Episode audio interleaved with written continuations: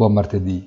L'approvazione del piano infrastrutturale americano lascia tiepida l'Europa e molto spazio in più è stato inoltre dedicato alla fatidica riapertura delle frontiere americane, evento che oscura anche il raggiungimento di quota 250 milioni di contagiati e gli abbondantemente superati 5 milioni di vittime del Covid.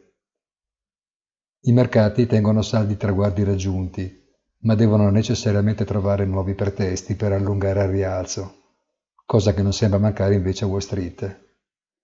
Prosegue invece la cavalcata dei crypto assets, animata anche dall'atteggiamento sempre più aperto, anche se selettivo, sul tema da parte degli Stati Uniti, mentre l'oro si riavvicina ai massimi relativi dell'ultimo anno sulla diffusa sensazione che il dato sull'inflazione di domani potrebbe rivelare ancora sorprese non gradite.